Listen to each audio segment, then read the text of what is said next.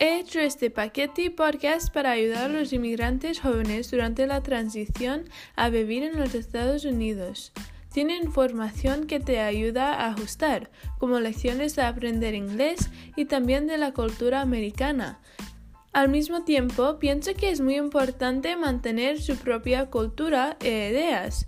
Entonces, también incluye una sección de cosas para celebrar su propia cultura. Algo difícil para los jóvenes inmigrantes es la escuela.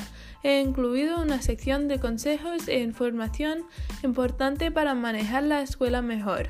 Finalmente, Sé que este paquete no contiene todas las cosas en el mundo, entonces quería incluir otros recursos que pueden ser de servicio a ti en la forma de organizaciones. Espero que este recurso que he creído te pueda ayudar. Te veo en el primer episodio.